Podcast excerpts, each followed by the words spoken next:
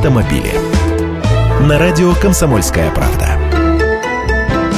Здравствуйте. Все же настанут такие времена, когда не мы будем управлять своими машинами, а они понукать нас или помыкать нами.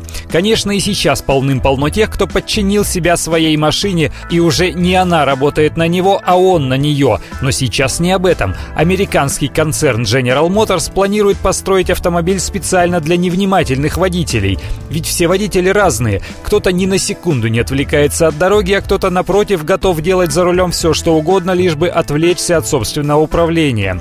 Так вот, американская новинка получит специальную систему, которая будет следить за положением головы водителя и даже за направлением его взгляда. Если машина выяснит, что человек смотрит куда попало и головой бестолково вращает, она ему напомнит «на дорогу смотри», а при перестроении или повороте заставит смотреть в зеркала. Ну а дальше куда фантазия повернет. Если уж научили машину контролировать направление взгляда, то пусть и откликаться научат.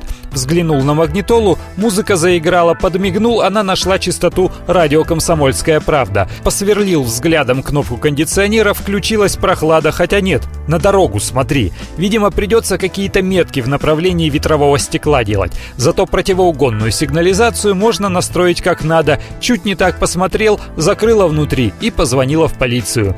То есть это альтернатива беспилотным машинам, которые, например, активно разрабатывает компания Google. Но такая система не полностью подменяет водителя, а выводит системы помощи ему на новый уровень.